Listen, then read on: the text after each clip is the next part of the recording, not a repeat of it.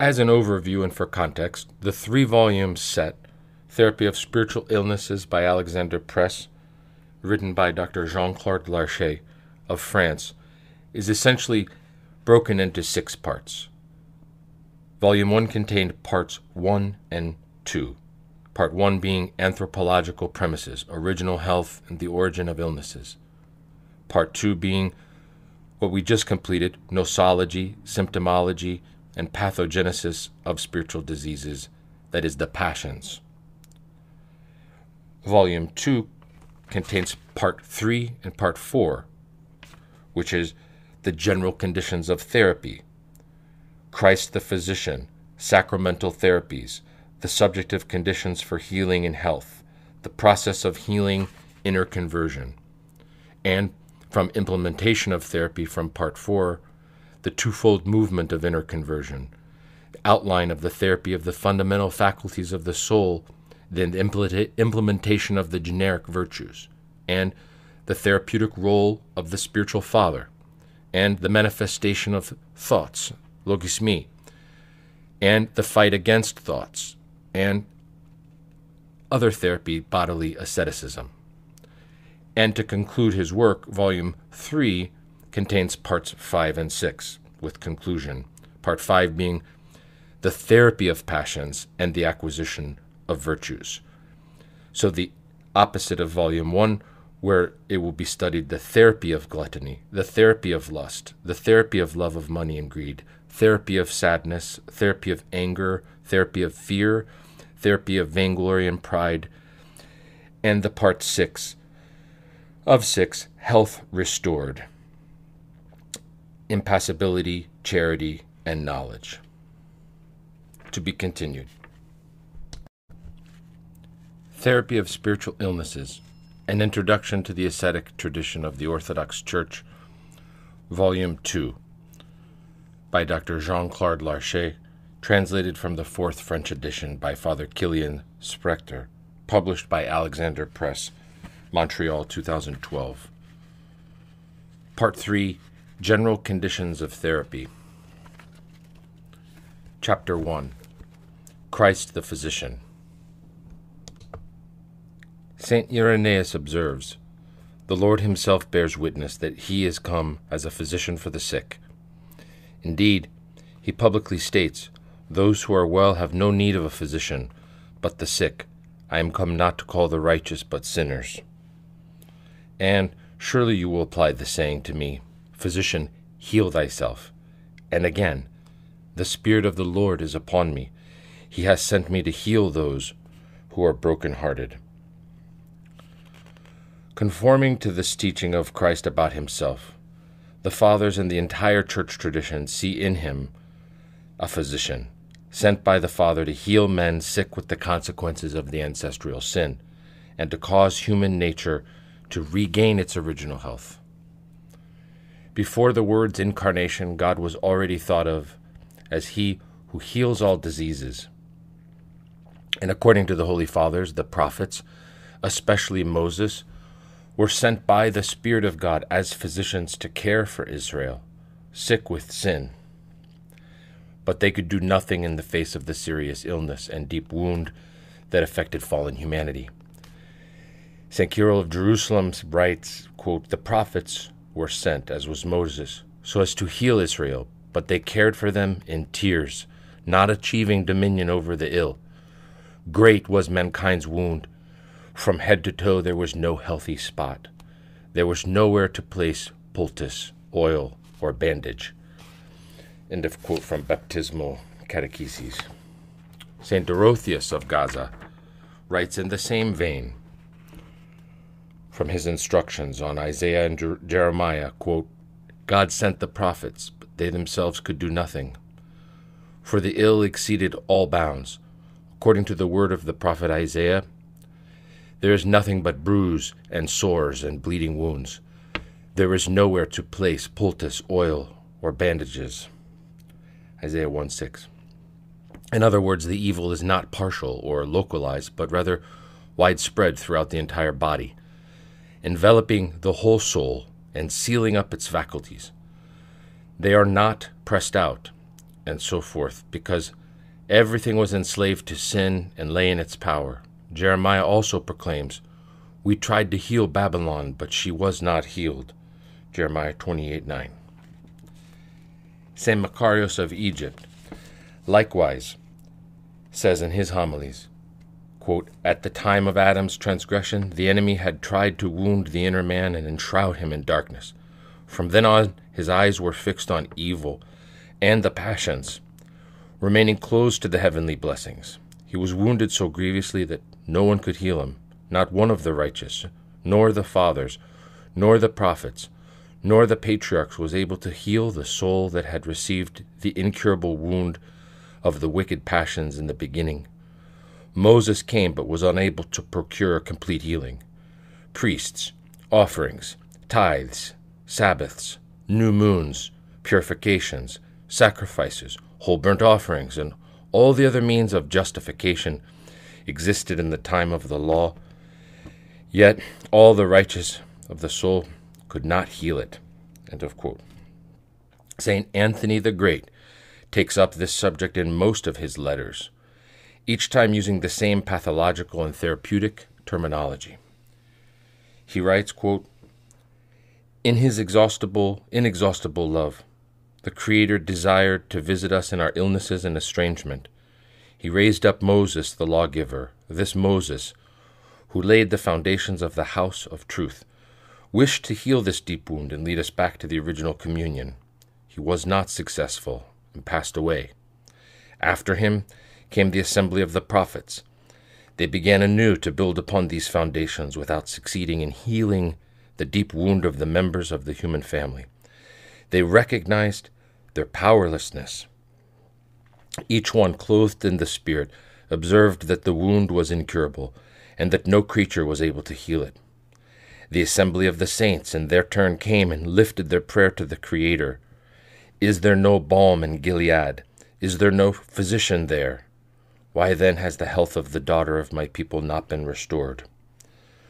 We tried to heal Babylon, but she was not healed. Let us forsake her and depart each to his own country. Just like St. Anthony, St. Nicholas Cabasilas notes that the law had been given to men by the prophets as a means of healing. But he observes, all that the law could do against our ills was to predispose us to health and render us worthy of the physician's care. But the law could not suffice as medicine.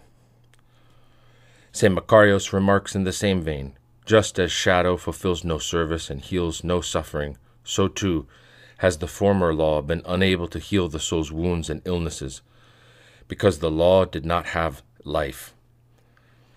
And St. Gregory Nazianzen, quote, caught again first of all in many ways for his numerous sins that shot forth like the tendrils of a bad root, corrected for diverse reasons and in various circumstances by the word, the law, the prophets, the benefactions, the threats, the chastisements, the signs.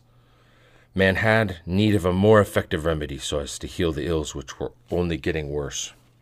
End of quote from his orations. To continue, according to Origen, the angels themselves wanted to offer their assistance to men and grant them health by healing them of their illnesses. Thus, they helped men to the extent of their strength. But just like the prophets, the angels too were shown to be powerless on account of man's ill will toward being healed. Quote, they did what was in their power to heal men, but men did not want to receive health. This was especially so on account of the particular seriousness of the illness affecting fallen humanity. They saw that the remedies to be quite inferior to what men's healing demanded. As St. John Climacus says, mankind needed a physician and a surgeon whose skill would be commensurate with the seriousness of its illnesses and wounds. Christ alone, being God, Theanthropos, the God man was able to be this efficacious physician by becoming man while remaining God. As such, the Holy Fathers sent him among men, moved by pity for the human race, and responding to the suppliant voice of the prophets in the assembly of the saints. St. Cyril of Jerusalem thus continues the account quote, For what purpose did the prophets, worn out with their weeping, say, Who will bring the salvation of Israel out of Zion? And another prophet makes supplication thus Bow thy heavens, O Lord, and come down. Mankind's wounds surpass our remedies. Our wretchedness cannot be set aright by us. Thou art needed to set us aright. The Lord fulfilled the prayer of the prophets. The Father did not despise our wounded race. He sent his own Son from heaven as a physician. Let us recognize the presence of the King and Physician, for Jesus the King, about to minister, donned the robe of humanity and healed what was ailing. St. Cyril notes further while remaining God, while preserving in truth the immutable glory of sonship, he nonetheless readied himself as a very skilful physician of our weaknesses.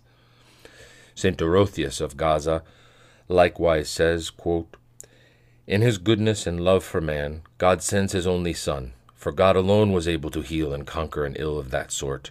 The prophets were not unaware of this. David said it clearly Reveal thy might and come to save us. And bow thy heavens, O Lord, and come down and so many other similar passages. Our Savior, then, is, is come, becoming man for our sake, so as to heal, as St. Gregory says, like by like, the soul by the soul, the flesh by the flesh. End of quote. From Dorotheus of Gaza's instruction. St. Ammonas writes similarly The fathers had sent his true Son from heaven so that he might heal all of men's infirmities and illnesses. In several of his letters, St. Anthony the Great often repeats this theme. To quote, The wound was incurable, and no creature could heal it, save the only Son, the faithful image of the Father. He, the Saviour, is a wise physician. They, the prophets, knew this, so they came together and presented one unanimous prayer to God for the members of the family of which we are all part.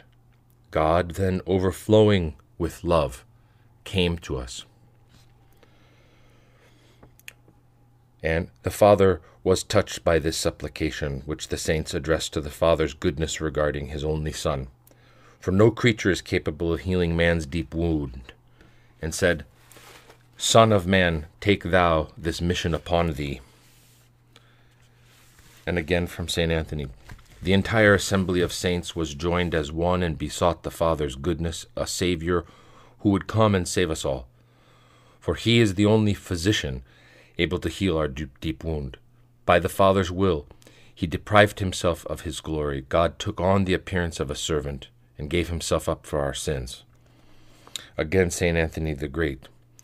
Seeing that the saints, or rather all his creatures, were unsuccessful in healing the deep wound of their members, and knowing the infirmity of their spirit, he, the Father of creatures, manifested his mercy to them and in his great love did not spare his only Son, whom he gave up on account of our sins, for the salvation of all. Our Creator was moved in his inmost depth on our account. In his goodness, he desired to lead us back to our original state, which should have never disappeared. He did not spare himself, but visited his creatures so as to save them all. And again from St. Anthony's letters Those who were clothed in the Spirit understood that no one among creatures was able to heal this deep wound except for the Father's goodness, which is the only Son, sent to save the world. He is the great physician, able to heal this deep wound. Thus they besought God and his goodness.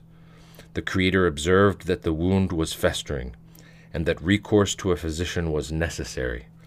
Jesus, already the Creator of men, comes again to heal them. End of quote.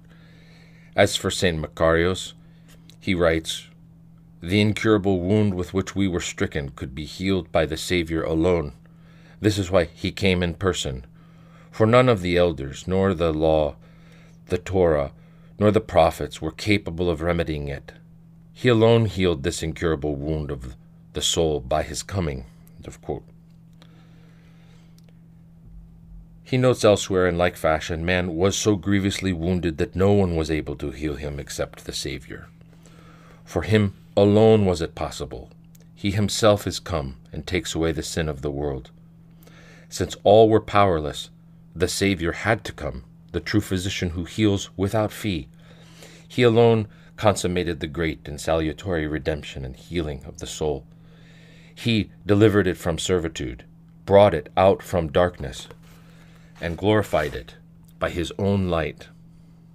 In another homily, he says, quote, When Adam had violated the commandment and become a transgressor, the children of the night, that is, the spirits of evil, broke the members of the soul and left it without strength or vigor for the good by enshrouding it in darkness and crushing it without remedy. It was not possible for any of the patriarchs or prophets to heal it. The only one capable of this was the Lord, who had created the soul. And this is why, in his infinite goodness, he came in such, in such abjection and humility, so as to set aright the soul that had fallen into perversity. End of quote. All the fathers, not merely the authors whom we just cited, thus see in Christ a physician who has come among men so as to heal them of their illnesses and the madness constituted by sin and its effects. They evoke the salvation he brings in therapeutic and healing terms, and this ever since the earliest centuries. Thus, for example, St. Ignatius of Antioch writes to the Ephesians there is but one physician, fleshly and spiritual, begotten and unbegotten, having come in the flesh, true life in death, born of Mary and born of God, our Lord. St. Justin says of Christ, He became man for us in order to heal us of our ills by sharing in them. The author of the letter to Diognetus writes, quote, in times past, God convicted our nature of its powerlessness to obtain life. Now he has shown us the Savior who has the power to save even that which could not be saved. By this twofold means, he has desired that we have faith in his goodness and that we see in him a physician. To continue, Jesus was the only physician for our wounds, notes Clement of Alexandria, who further remarks God searches for his creature like a father and heals it of its fall. In his homily for the Feast of Theophany, on which the Church celebrates God's coming among men, St. Gregory Nazianzen says, We celebrate our being healed of illness. And further, let us behold in this feast the works of healing. As for St. Gregory of Nyssa, he asserts, The true physician of the soul's illnesses who for the sake of those who were sick shared in the life of men, removes the cause of pain, so as to return us to health. And further on, since we were sick on account of having abandoned the healthy life we led in paradise, the true physician is come, driving away illness by its opposites, in conformity with what is prescribed by the medical art. St. John Damascene entitles a chapter of the work an exact exposition of the Orthodox faith, quote, divine economy and therapy with our salvation in mind, in which he evokes Christ's saving incarnation, noting in particular Christ made himself obedient to the Father, healing our own disobedience. And many fathers evoke Isaiah's prophecy concerning the Christ. He bears our sins and suffers for us. Man's sin and its effects appear as an illness, but also, as we have seen, as a multiform madness. Henceforth, it is not surprising that Christ should be considered as he who is come to form a new broken man and recall his own creature from its spiritual wandering. Simeon the New Theologian's Ethical Treatise. Origen writes plainly The human race, stricken with madness, had to be healed by the means which the Logos saw to be useful for leading the mad to good sense. And Clement of Alexandria thus invites him who is insane to the salvation that makes one of sound mind. So we have already noted the very name Jesus, Yeshua, means the Lord saves.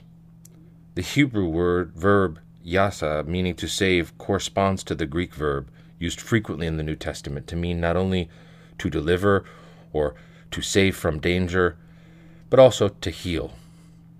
Likewise, the Greek word for salvation signifies not only deliverance, but also healing.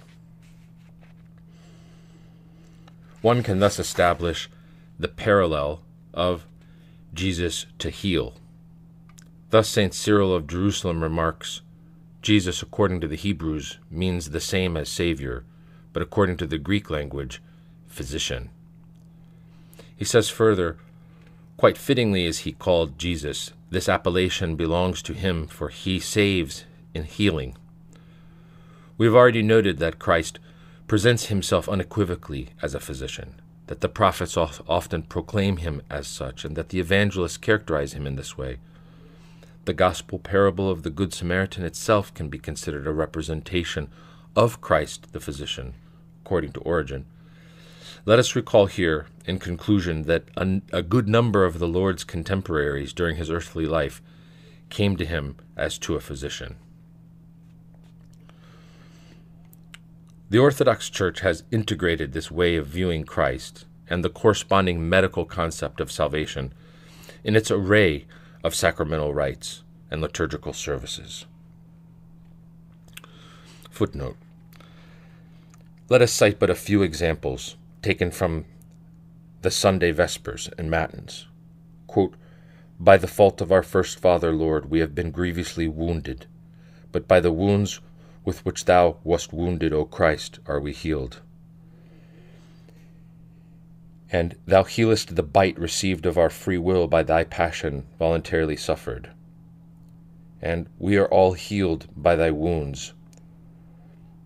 And in the Virgin's breast, O Master, thou hast healed our sick nature. O Word, thou hast united it to thine immaculate divinity, the sole efficacious remedy.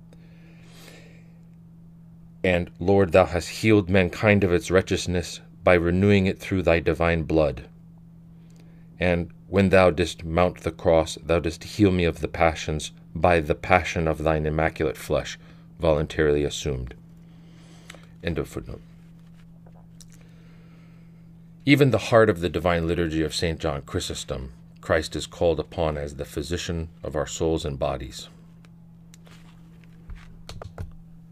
Christ, the Word incarnate, is able to work this healing of human nature, sick with sin and its consequences, because he is both God and man, uniting in his one person the two natures, divine and human. Fallen man's healing necessitated the Lord becoming man and truly assuming human nature. With this in mind, St. Maximus writes It was necessary, it really was, that the Lord, who is wise, just, and powerful by nature, not be unaware of the method of healing in his wisdom. Further on, he states in greater detail quote, The Lord has made manifest the reason of wisdom and the method of healing by becoming man without any kind of change or transformation. From his questions to Thalassius if he is only God without also being man at the same time, then he has not assumed humanity, and we remain strangers to salvation, asserts St. Cyril of Jerusalem. For as St. Gregory Nazianzen says, quote, that which is not assumed is not healed.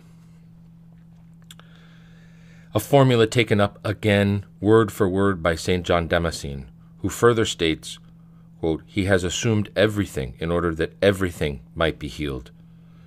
Indeed, Christ heals like by like. That is to say, he heals man by becoming man, by clothing himself in the fullness of humanity. St. Sophronios of Jerusalem writes, quote, Our nature's infirmity, which could not be any worse, had need of the greatest remedy, and this remedy consisted in the Creator's becoming equal to us creatures, and in becoming and in God becoming man like us. As St. John Damascene notes, Christ heals us with what he has received from us and as one of us. Elsewhere, he specifies quote, The entire divine essence united itself to all of human nature. Truly, God the Logos, who fashioned us in the beginning, avoided nothing of what he had placed in our nature, but rather took everything the body, the soul, the spirit, reason, and their characteristics he took all of me and united himself totally to me so as to give me a total salvation. for he cannot heal what he has not assumed. Further on, he repeats, He has assumed everything in order that everything might be healed. Christ then becomes all that we are for everyone body, soul, and spirit, assuming everything forming our human nature. Christ, born of a virgin and thereby free from the effects of the ancestral sin, assumed human nature in the state in which God had created it, and such as Adam possessed it in the beginning one nature, striving toward the good and free of all sinful disposition, but also impassible, incorruptible, and immortal. Thus St. John, St. Gregory of Nazianzen exclaims on the occasion of the Feast of the Nativity, when the Church celebrates Christ's incarnation. What feasts for celebrating the Christian mysteries! But all of these feasts, the most important is today's. It is my fulfillment, my return to the primal state, to ancient Adam. Moreover, the human nature assumed by the Word was perfect and deified through its hypostatic union with the divine nature. The divine nature's energies wholly penetrated the human one, while nonetheless leaving intact the human nature's natural properties. St. Gregory Nazianzen, St. Maximus the Confessor, and St. John Damascene evoke this accomplished in Christ person between his two natures, this perichoresis, which are distinct but not separate united without confusion. St. John Damascene explains. Quote, if we say that Christ's two natures interpenetrate each other, nonetheless we know that this perichoresis proceeds from the divine nature, for it spreads out and penetrates everywhere as it wishes, but nothing penetrates it. It transmits to the flesh its own glories, itself remaining impassible. End of quote by taking human nature into his hypostases, and thus uniting it to the divine nature, Christ by his incarnation overturned the first of the three barriers that separated man from God nature, sin, and death. He grants to human nature once again to receive in itself the uncreated divine grace which has which was made exterior to human nature by the ancestral sin. Christ, meanwhile, joins to this natural assuming of humanity an economical one. Out of love for men, he pursues his kenosis, his self emptying, and voluntarily humbles himself to the point of somehow renouncing this already impassible, incorruptible, immortal, and deified nature, so as to assume fallen human nature, as found in those suffering from the effects of the ancestral sin. In other words, he takes upon himself passible, corruptible, and mortal nature. However, if he assumes these consequences of sin, and if in this sense he becomes, as the apostle says, sin for us, 2 Corinthians 5:21, yet he does not assume sin itself. St. Gregory Nazianzen explains from his orations, quote, He is free of fault and corruption, for he heals the failings, passions, and defilements that come to us from sin. But if he has taken upon himself our faults and borne our illnesses, he has not, however, been stricken with that which necessitates the cure. For though he was tempted in all things so as to be like us, yet he did not commit sin. Thus, Christ assumes human passions but without the predisposition toward sin. Put another way, he assumes the natural and irreproachable passions, but not the wicked ones. He therefore voluntarily took on hunger, thirst, fatigue, fear, dread, tears, pain, suffering, even in their most atrocious forms, and finally death. In other words, he accepted all the imperfections and limitations coming from sin in order to be able to free us from them. He took on all of our nature's illnesses, weaknesses, and infirmities, so that we might be healed of them. For this reason, St. Macarius notes, he himself gave healing remedies and tended those who were wounded through his own advent, being one of them. And St. Anthony states in detail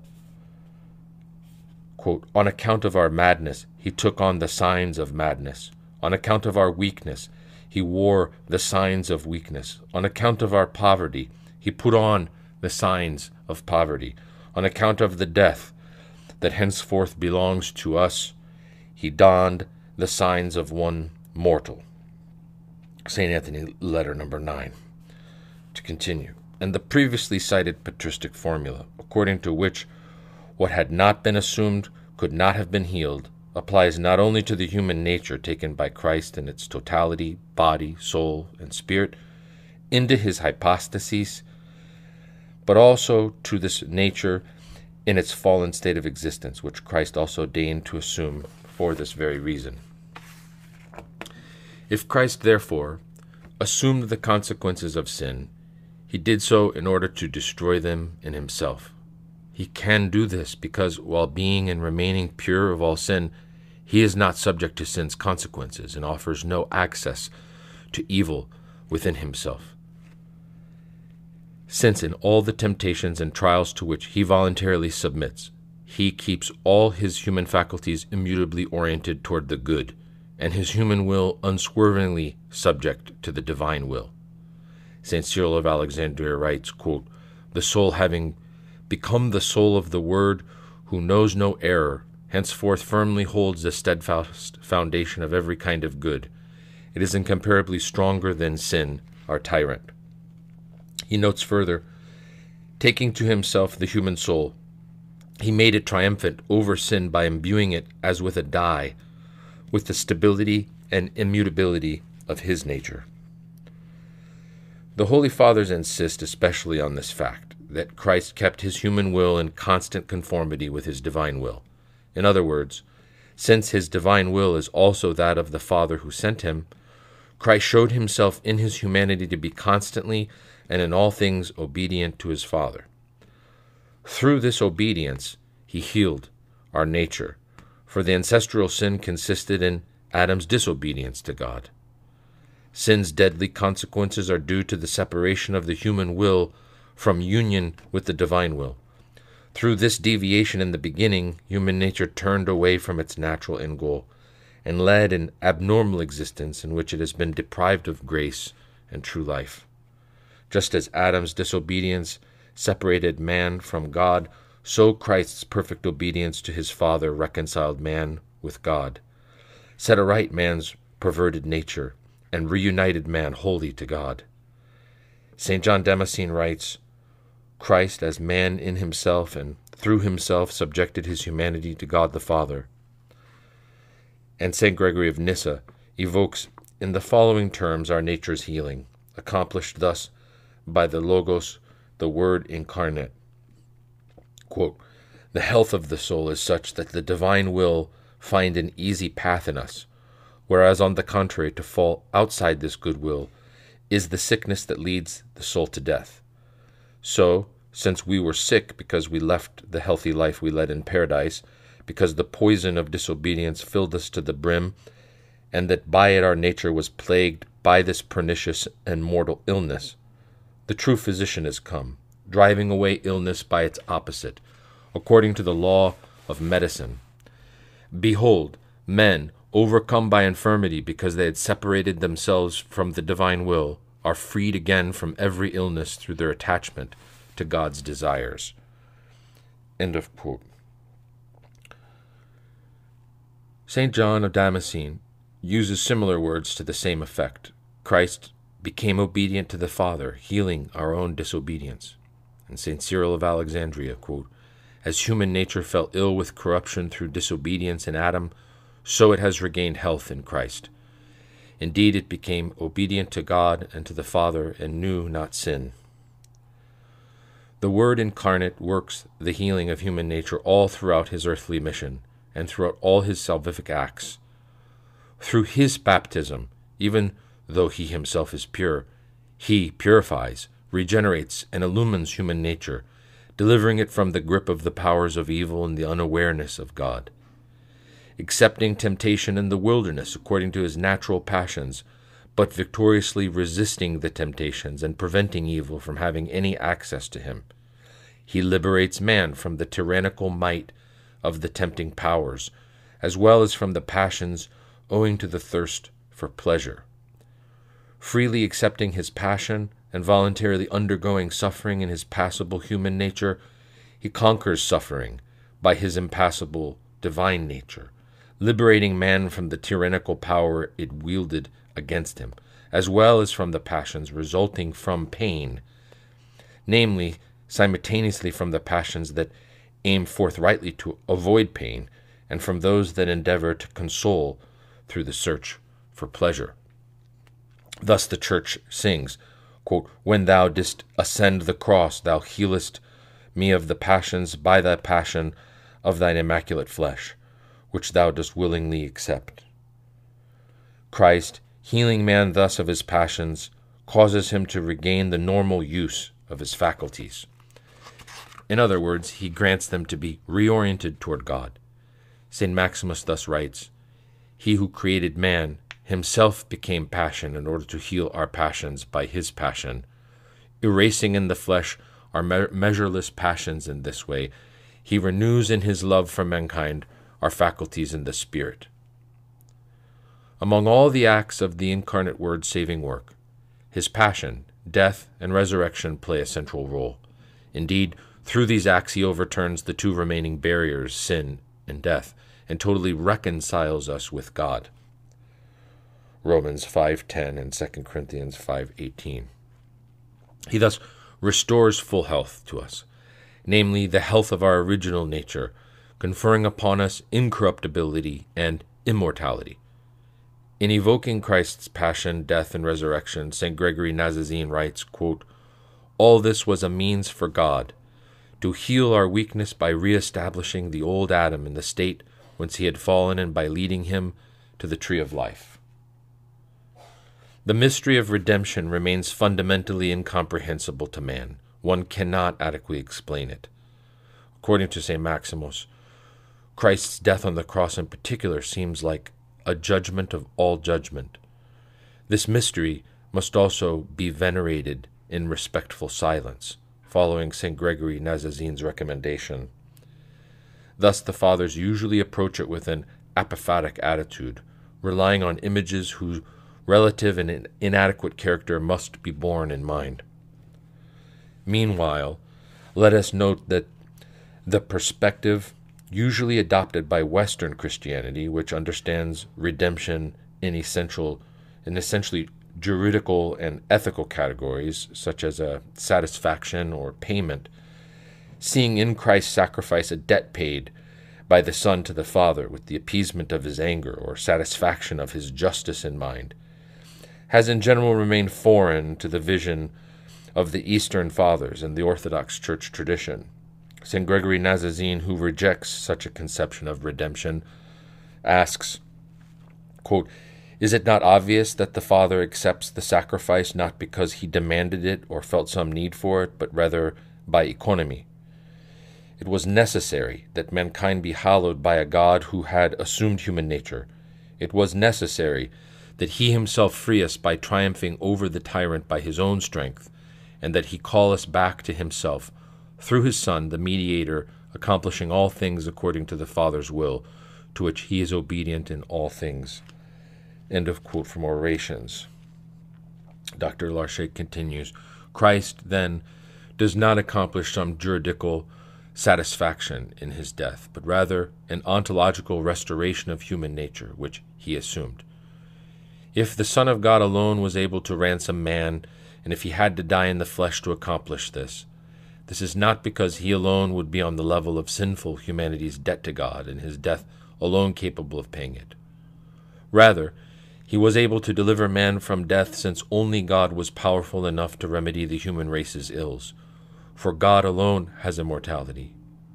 Only by assuming death could he do this, as the Fathers stress. What is not assumed cannot be healed. Thus, just as corruption seemed to most of the fathers as an illness contracted by man's pursuit of sin, and as being a natural and inevitable consequence of it, rather than a punishment inflicted by God, so too is the redemption wrought by Christ understood by them as the voluntary assumption by the Word made flesh of the common destiny of suffering and mortal mankind. This he does in order, by the power of his divinity, to destroy in mankind sin's after effects, spiritual illnesses, corruption, and death, and in order to give back to man a new life in which his nature would once again find full health. Nor is it surprising to see Christ's saving passion and death evoked in therapeutic terms, or to see their blessed effects on the human race spoken of in terms of healing.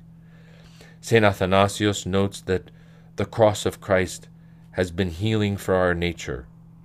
Quote, His wounds were our healing, writes St. Anthony the Great many times, taking up this prophecy of Isaiah, with his stripes are we healed, Isaiah 53 5. Origen speaks similarly, quote, by his death, a death which had been given to us as an antidote against adverse actions and sins. And the Church, during Matins for the feast of the exaltation of the Holy Cross, celebrates the cross through which men receive healing of soul and body and of every illness. By voluntarily assuming death, which is at once the origin and consequence of sin, Christ destroys corruption, death, sin, and its consequences for all men, since he is at once corruptible and mortal in his human in his humanity, but incorruptible, immortal, and Lord of life and death in his divinity. Having voluntarily taken on death in his humanity, the Saviour was not held by death, since he was God. When the Saviour's body was laid in the tomb, it was corruptible, since Christ had assumed corruptibility but, since it was the body of the Word incarnate, and the divine hypostasis of the Logos was not separated from it, but remained united to the body, his body therefore remained inaccessible to corruption. At the same time, the Saviour's soul was not seized by the power seeking to lay hold of it during its sojourn in Hades, for it remained hypostatically united to the divine Logos, the divine word. Presenting himself to death, corruption, and the powers of hell as a simple mortal, Christ destroyed them as God. The Fathers, resorting to symbolism because it is impossible for men to explain this victory of Christ's in rational terms, often say that death, corruption, and the devil were ensnared. St. John Damascene writes Death advances, swallows the bait of the body, and is wounded on the hook of divinity, and having tasted the body which had not, has not sinned, and which gives life, becomes corrupt, and vomits everything it had swallowed of old. Darkness is obliterated when light arrives. Thus did corruption perish under life's onslaught. End of quote from the exact exposition of the Orthodox faith. St. Maximus, who shows how Christ, even in his temptation in the wilderness, caused the devil to become entangled in his own machinations, presenting himself to him as a simple man, yet subjugating Satan after his attack, uses the same image later to be employed by St. John Damascene so as to show how Christ vanquished the powers of evil in death. He also shows how Christ thereby reversed the process of the fall. Quote, Thus he who had previously seduced man by causing him to hope to become divine and thus swallowed him, was in turn enticed by man's very flesh, and had to vomit up what he had devoured. The divine power was thus brilliantly made manifest. It triumphed over the strength of the conqueror by taking up the weaknesses of conquered nature as its weapon. Henceforth, God conquers through his human nature and not the devil, through the promise of divine nature made man. End of quote.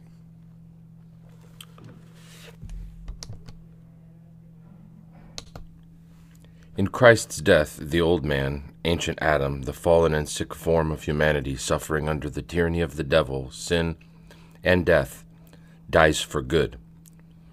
Our old man was crucified with him so that the sinful body might be destroyed, and we might no longer be enslaved to sin. Once and for all, Christ abolished sin through his sacrifice. Romans 6 6 and Hebrews 9 26. Through death he destroyed him who has the power of death, that is, the devil, and delivered all those who through fear of death were subject to lifelong bondage. Hebrews 2:14 following. Thus St. Athanasius writes, Two wonders meet each other in the same being. The death of all was being accomplished in the body of the Savior, while death and corruption were being destroyed by the Word who dwelt in this body. Sin, corruption, death, and the power of the devil are destroyed in Christ's death. The old man is put to death. The old life, connected to sin and subject to death, is destroyed. The devil is bound, and his power annihilated. But this essential and indispensable moment of salvation does not suffice in and of itself. If Christ has not been raised, your faith is in vain. 1 Corinthians 15. Only in Christ's resurrection does salvation find its end and fulfillment. Through it, impassibility, incorruptibility, and immortality are permanently procured for man, who thereby can attain to a new life. The Apostle says, We were buried, therefore, with him by baptism into death, so that as Christ was raised from the dead by the glory of the Father, we too might walk in the newness of life. And St. Gregory Nazianzen, quote, Christ has left the tomb. Be ye delivered from the chains of sin. The gates of Hades are opened and death's hold destroyed. The old Adam is banished and the new one is fulfilled. A new creature is born in Christ. End of quote. In the resurrected Christ, man has come back to life, and he lives to God. The redemptive work of Christ is not creation, but recreation. The renewal of man's nature, the restoration of the first Adam to God's image and likeness, man's reintegration of his true being, mode of existence, life, and destiny. In his nature restored by union to the divine nature, in the person of Christ. Dead and resurrected, man recovers full health in his entire being, all his illnesses having been obliterated. He becomes a normal man in Christ. He finds his faculties in their original state again, in conformity with their nature, which, let us recall, is to be oriented toward God. With regard to Christ, St. Dorotheus of Gaza says the following quote, He took our very being the first fruits of our nature, and has become a new Adam after the image of its Creator, restoring the state of nature and restoring to the faculties their original integrity. And many of the Fathers emphasize in like manner that by becoming incarnate, the Savior has led nature back to itself and thus restored it to the health of its original condition, known by Adam in paradise. St. John Damascene writes, quote, after the transgression, we fell from what accorded with nature into what is contrary to nature. And the Saviour has caused us to climb up from what is contrary to what is in accord. Abba Isaiah likewise notes The Word made flesh, that is, the perfect man, becomes like us in everything except sin, so as to lead what was contrary to nature back to conformity with nature by his holy body and having had mercy on man, he brings him back to paradise. But at the same time, the resurrected Christ brings restored humanity to full realization, that is, deification, theosis, in himself. Having carried out his kenosis, his self emptying, to the greatest point of humility, that of his freely assumed death and descent into Hades, Christ rises again with a humanity healed and freed in him of all its ills, and obtaining eternal life by his resurrection. By his ascension, he raises this deified humanity up to the Father, seating it at his right hand. The salvation accomplished by Christ is extended to all men of every time. Quote, he has appeared once for all at the end of the age to put away sin. Hebrews 9:26 he secured an eternal redemption. We have been sanctified through the offering of the body of Jesus Christ once for all. Hebrews 10:10. Just as Adam had made all of human nature ill, so Christ, the new Adam, has healed, saved, and deified all of human nature for all time. Yet Christ's therapeutic action does not apply solely to the nature that he recapitulates in himself. it also applies to each person who turns towards him. St. Athanasius of Alexandria notes, quote, The living and acting Son of God is at work every day, bringing about the salvation of all. And he accomplishes this salvation by allowing each person to take part personally in this healing wrought by him of all of nature.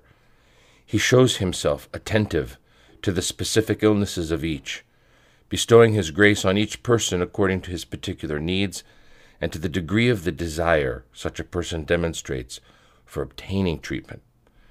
St. Nicholas Cabasilas thus writes in his commentary on the Divine Liturgy Christ is the mediator through whom all the good things have come to us that we have been given, or rather that are ceaselessly given by God. For he was not content to fill his role of mediator only once by giving us all the goods on whose account he fulfilled this role, and then to withdraw. No. He ceaselessly intervenes, and not only in words and requests as do ambassadors, but in deed. What is this deed? To unite us to him, and through his person to make known to us the grace proper to him, according to each person's merit and the degree of his purification. St. John of Carpathus, emphasizing this current action of Christ the physician, writes, quote, The great physician of those who suffer is near. He has taken our sicknesses upon himself. He has healed us, and he is healing us by his stripes. He is here and is now applying the salutary remedies. As for St. Maximus, he shows that the heavenly physician gives to each the appropriate cure. Quote, As physicians who care for the body do not give a single and selfsame remedy to everyone, so God, who heals the sicknesses of soul, does not possess a single treatment that suits everyone. Rather, he brings about healing when he has granted to each soul what is necessary to it. So let us care, let us who are thus cared for give thanks. Christ is considered not only as a physician of human nature, in general within the framework of the theology of the redemption of all mankind, he is also extolled and invoked as such by and for each person who desires to obtain from Christ the healing of his particular ills or those of his neighbor. Many liturgical and patristic texts bear witness to this. Footnote Clement of Rome, Ignatius of Antioch, Justin Martyr, Irenaeus of Lyons, Theophilus of Antioch, all say, quote, If you want, you can get well. Commend yourself to the hands of the physician. He will open the eyes of your soul and your heart. Who is the physician? God, who heals and vivifies by the word and wisdom. And Clement of Alexandria, the word heals our passions and as a healer does he promise the healing of the passions within us.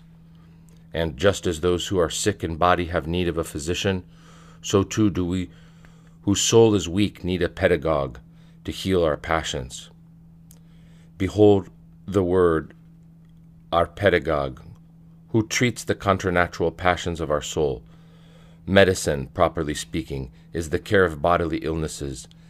It is an art taught by human wisdom but the word of the Father is the only physician of man's moral infirmities.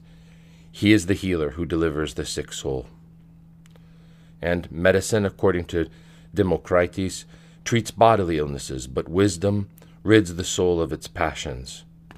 Our good pedagogue, who is the wisdom and logos of the Father and who created man, takes care of his whole creature, treating at once soul and body, mankind's physician capable of healing everything. And he heals the soul in itself by his precepts and his graces. Also from Clement of Alexandria The Word who deeply loves mankind heals the passions at the same time that he purifies from sins. And we who in this life are sick have need of the Savior. He applies to us sweet but also bitter remedies. And the Word has been called Savior, He who has developed these spiritual remedies for men. He ordains what must be abstained from and brings all salutary antidotes to the sick. And it is He who heals our bodies and souls, the whole man. And which, Lord, the one who heals all illnesses? Indeed, there are many illnesses within the soul. When, Lord Jesus, wilt thou treat me for all these illnesses? When wilt thou heal me, that I might say to thee, Bless the Lord, O my soul, who heals all your diseases? Psalms 102.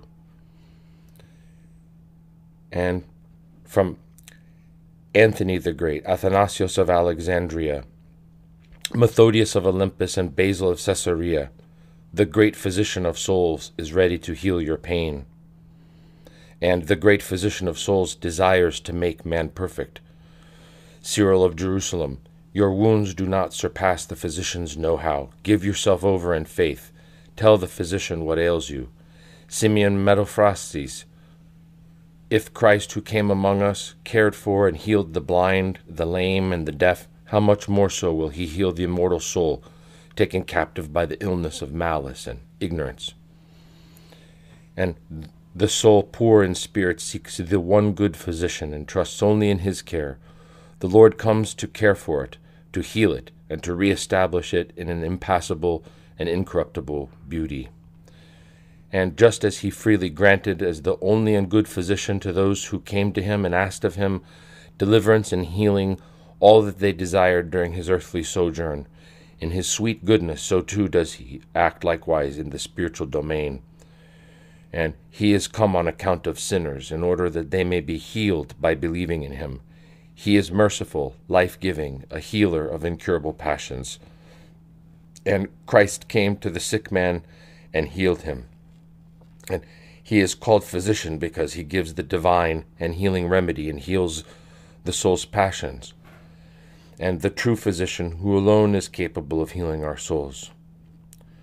The true, true physician, Christ, the true Lord, the true physician. Again, Gregory Nazianzen, the true physician of illnesses of the soul, Evagrius John Cassian. In truth, curative remedies cannot be lacking to those who look for healing from the most true physician of souls. John Chrysostom, like the wise physician who varies his prescriptions according to the state of his patient. And run to the physician of souls, and the divine physician of our souls, and the physician of our souls, and God is the true physician, the only physician of body and soul. Like a wise physician, quote this divine physician.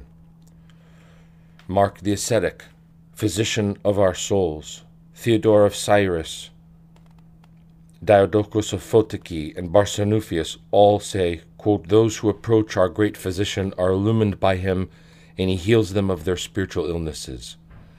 Jesus is physician of souls and bodies, the great physician who bears our illnesses, the great heavenly and spiritual physician who heals souls and bodies.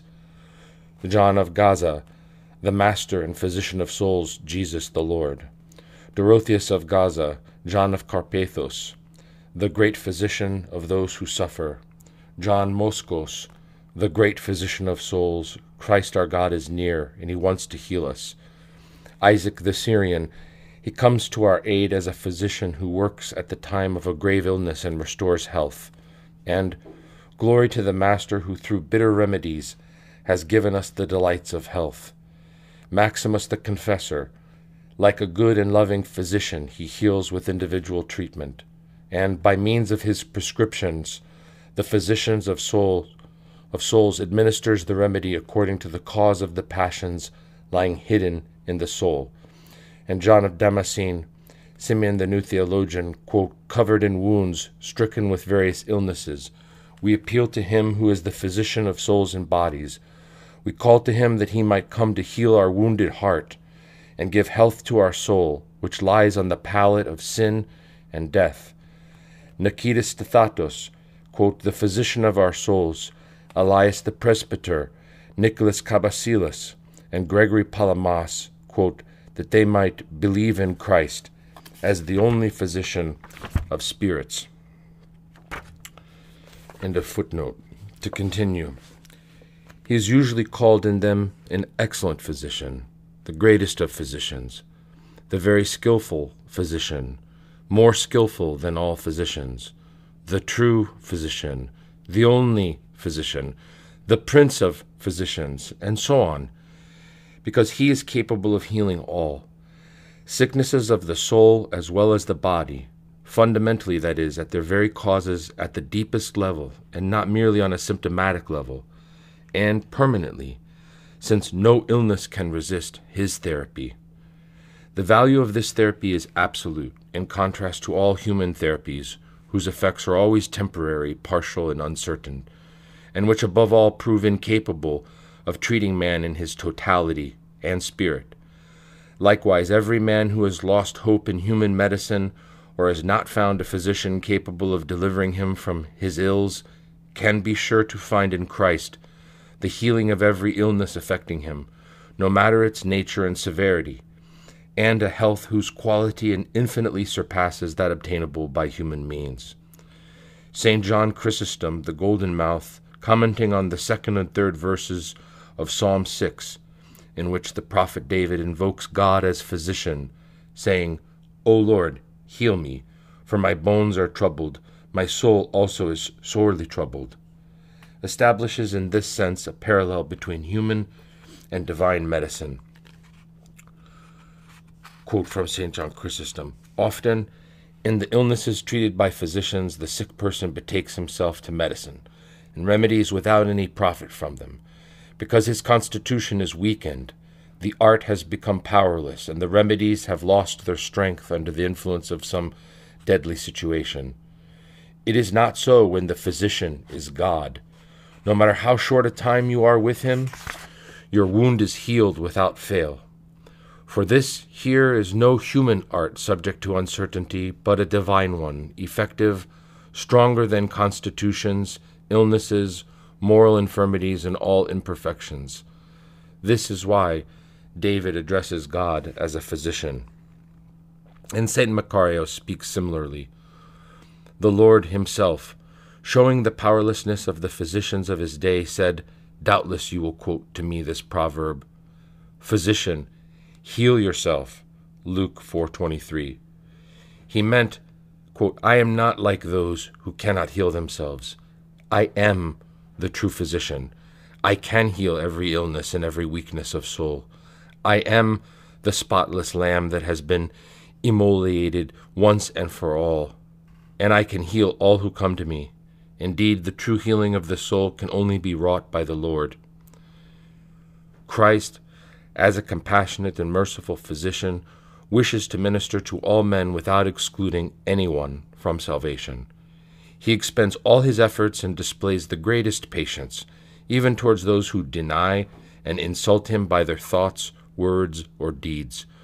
To those who until now have lived in the madness of sin and are sick with the passions, he grants his pardon, calling them to the salvation which makes one of sound mind.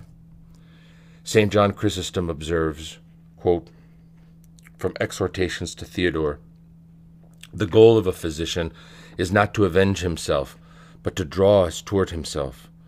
A physician is neither offended nor upset by the insults of the sick who rave in delirium, and leaves no stone unturned in his efforts to prevent them from demeaning themselves, considering not his own personal gain, but theirs if they regain but a bit of their good sense and their calm, his heart is filled with satisfaction and joy.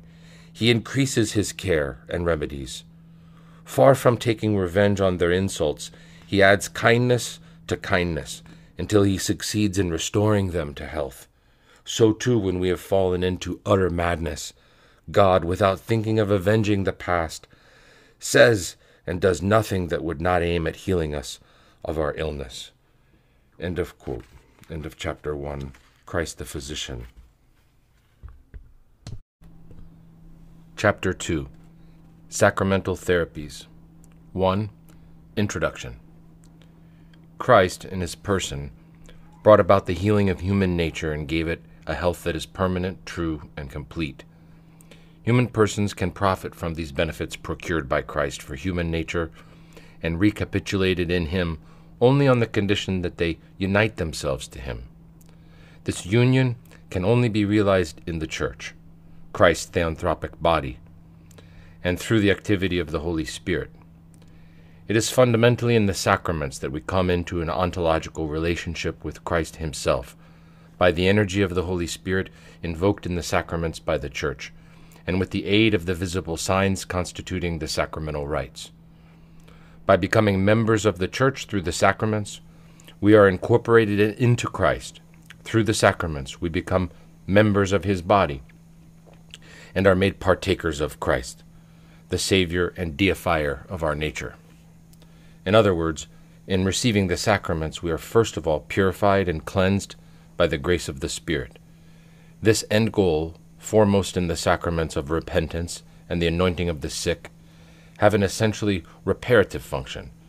It is also affirmed in the other sacraments, especially in holy baptism, in which man is healed of the effects of the ancestral sin, and in the Eucharist, traditionally considered as a remedy. Thus, the Church considers the majority of the sacraments as medicines varying in degree. On this level, as on others, the Church, in the words of St. John Chrysostom, appear as, quote, a spiritual pharmacy in which medicines are prepared in order that we might find something to heal the wounds dealt us by the world. End of quote. This therapeutic goal of the sacraments allows the person receiving them to gain access to their other goal, that of receiving deifying grace. If it is true that in the Church we are saved and deified in Christ, then we are united to Christ by the Spirit, in whom Christ gives us the grace that is divine, saving, and deifying. This Spirit, whom the Father communicates to us through the Son, whom the Son sends on behalf of the Father, and who, by uniting us to the Son, unites us to the Father, is also received by us through the sacraments, especially in chrismation, the specific aim of which is to communicate Him to the baptized person. But Christ is also communicated in all the other sacraments, particularly baptism and the Holy Eucharist.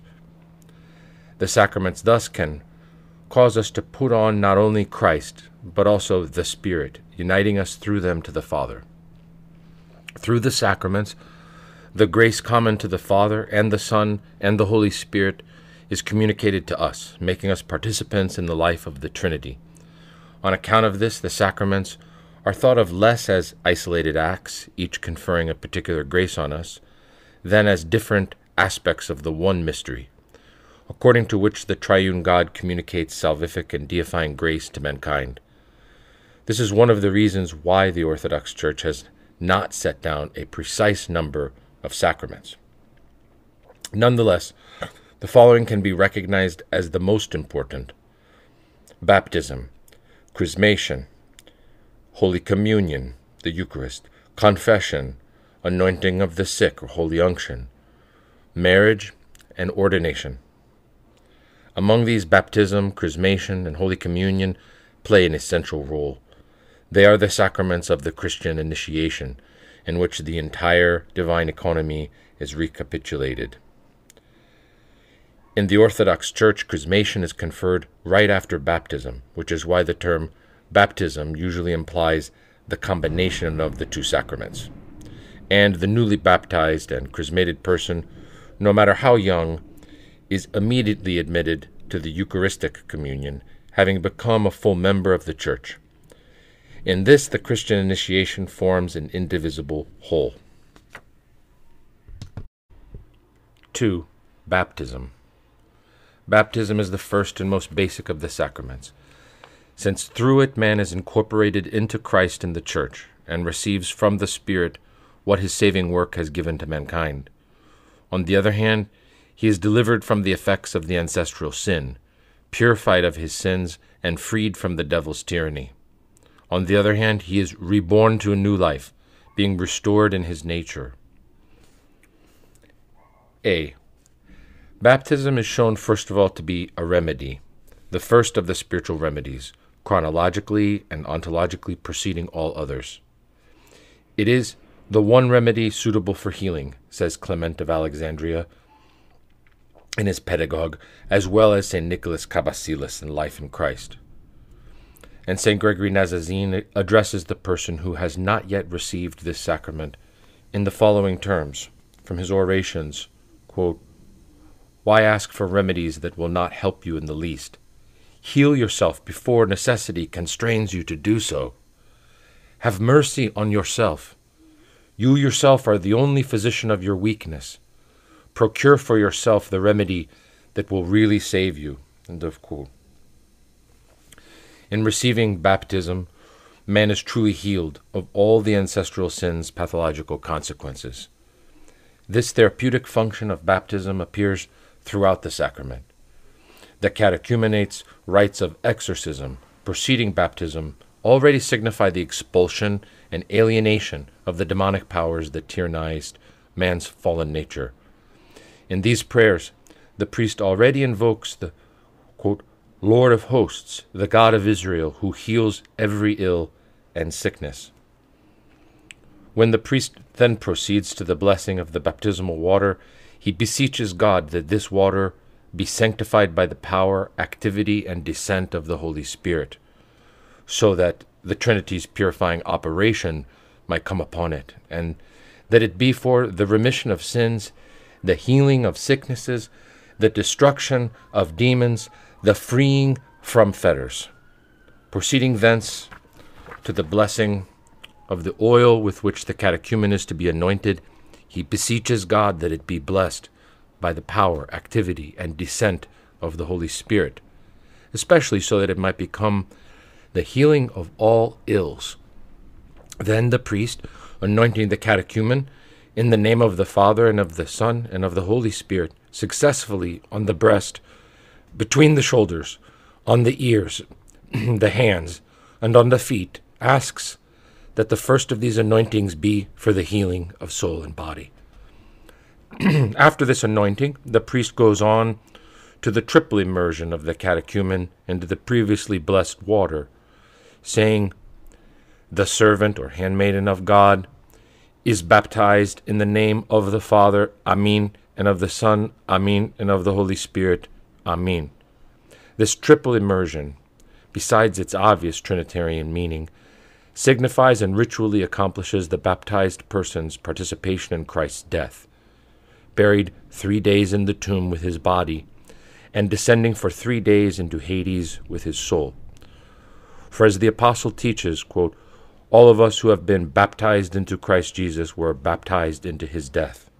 Romans 6 3. Since the baptized person is thus grafted by the Holy Spirit into Christ, the vanquisher of sin, of all of fallen nature's illnesses, of the devil, of corruption and death, he is truly purified of his sins, healed of the illnesses inherited from the old Adam, permanently freed from the enemy's tyranny and the slavery of sin, and delivered from the power of corruption and death. Through his participation in Christ's death, the old man dies in him, ancient Adam vanishes, and the body of sin is reduced to powerlessness. Baptism is a remedy because it makes man a participant in the remedy constituted by Christ's death for the sake of human nature. Thus, St. Nicholas Cabasilas notes quote, Many are they who from time immemorial have sought a remedy for the human race, but only the death of Christ has given us true life and health. This is why, if one wants to be reborn with this new birth, to live this new blessed life and prepare oneself to recover one's health, one must only take this remedy offered by Christ. End of quote. B. The first function of baptism is indissolubly linked to the second, having its end goal in it, namely, the baptized person dies with Christ so as to rise with him and live the new life that his resurrection has procured for mankind. We were buried, therefore, with him by baptism into death, so that as Christ was raised from the dead by the glory of the Father, we too might walk in newness of life. For if we have been united with him in a death like his, we shall certainly be united with him in a resurrection like his. Romans 6. In this sacrament, the person receiving it participates indissolubly in Christ's death and resurrection. at the same time as it allows him to die to his former condition. Baptism allows man to be born again to a new life. His birth coincides with his death. While simultaneously submerging the old Adam and his illnesses, the water of baptism causes the new man, full of health, to emerge by the grace of the Spirit. Quote, I am delivered from my offenses this minute and instantly find health again, exclaims St. Nicholas Cabasilas. This overlap and concurrently this final goal appears all throughout the rite, both in the prayers to bless the water and the oil, as well as in the ritual act itself. First of all, the anointing that communicates the Holy Spirit made on the breast and between the shoulders for the healing of soul and body is, is then made on the ears for the hearing of faith, on the hands for a reuniting to the Creator. Thy hands have made me and fashioned me. And on the feet, so that the baptized person, quote, might walk in the way of his precepts. Then, at the holy baptism proper, each of the three immersions, making the baptized a participant in Christ's death, is followed by an emergence from the water, making him a participant in Christ's resurrection, elevating him to the new, incorruptible, and immortal life bestowed upon mankind through this arising. Man truly becomes a new creature through baptism. He is totally regenerated and renewed. Whereas he was dead, reduced by sin to unreality. Man is given life and existence anew in baptism, whereas he was a slave to sin and subject to the enemy's tyranny. He is made free in the font, whereas he was plunged into the darkness of the unawareness of God. He receives illumination from the Spirit. The doors of paradise are once again opened to him he returns to Adam's original state, coming back to intimacy with God and finding again the boldness he had before him in paradise. The newly baptized person gains even more, for he puts on Christ, partaking directly of him and being in conformity with him. At the same time, he receives the Holy Spirit, and through him receives the Father, whose adopted son he once again becomes. The baptized enters into God's family. He becomes a partaker in the divine, the fullness of the Trinitarian grace being communicated to him. We thus see why baptism seems to be the remedy par excellence for fallen man. Through holy baptism, fallen man is freed from the subhuman and unnatural condition to which he had been reduced by sin, so as to become a true man again and regain both his normal condition as well as his authentic being. St. Nicholas Cabasilas writes that baptism is nothing other than being born according to Christ and receiving our true being and nature. He further stresses that the new life conferred by baptism, in contrast to one's previous life, is a life in conformity with our nature. St. Gregory of Nyssa notes in the same vein that those who bring their life into harmony by means of baptismal purification quote, advance to what constitutes their profound being. And St. Nicholas Cabasilas writes later that baptism distributes true life and existence to men. Indeed, not only does the image of God in man that had been darkened by sin regain its brilliance through baptism by being more clearly imprinted than in former times, but the very likeness to God is also given back to man just as he possessed it before the fall. Man thus becomes himself again and regains the health of his true and original nature, receiving afresh the possibility of leading a truly healthy and normal existence in conformity with his being's end goal, namely, to live for God and to be deified in him and by him. Man ceases to be determined, influenced, and deluded by the demonic powers. Once possessed and estranged from himself, he now takes possession of himself again, his freedom being fully restored. St. Simeon the New Theologian writes, quote, Regenerated by holy baptism, we are emancipated and made masters of ourselves. And unless we obey the enemy of our own accord, he can in no wise hold any sway over us. Freed from sin and illumined by the Holy Spirit, man is healed from the erroneous and delirious knowledge produced by the passions, and acquires a new knowledge. Colossians 3:10 in accordance with God and genuine. Baptism returns us to the light and distances us from the malice of darkness, observes St. Nicholas Cabasilas, who notes further, quote, It opens the eyes of the soul before the divine ray. And St. Diadochos of Photiki writes, Just as in times past error reigned over the soul, so too does truth reign over it after baptism. Regaining true knowledge, man regains at the same time his true life, since life consists in knowing the one true God. The entire life of the baptized person is transfigured. He becomes a new creature in all respects. On this note, St. John the Golden Mouth remarks quote, The grace of God has refashioned souls and turned them around, making them other than they were. Man's being is reorganized, receiving a superior deiform order and meaning in conformity to its final goal. St. Nicholas Cabasilas writes, quote, The salutary day of baptism becomes, for Christians, a day of naming, because they are then created and formed, and our amorphous and undetermined life takes form and substance. End of quote. Man is no longer doomed to lead the pathological existence to which his birth in sin destined him. He attains another world and another existence. He becomes a citizen of the kingdom, the doors of which are opened to him by holy baptism. Through the sacrament he receives new members and senses, which henceforth prepare him for his eternal condition.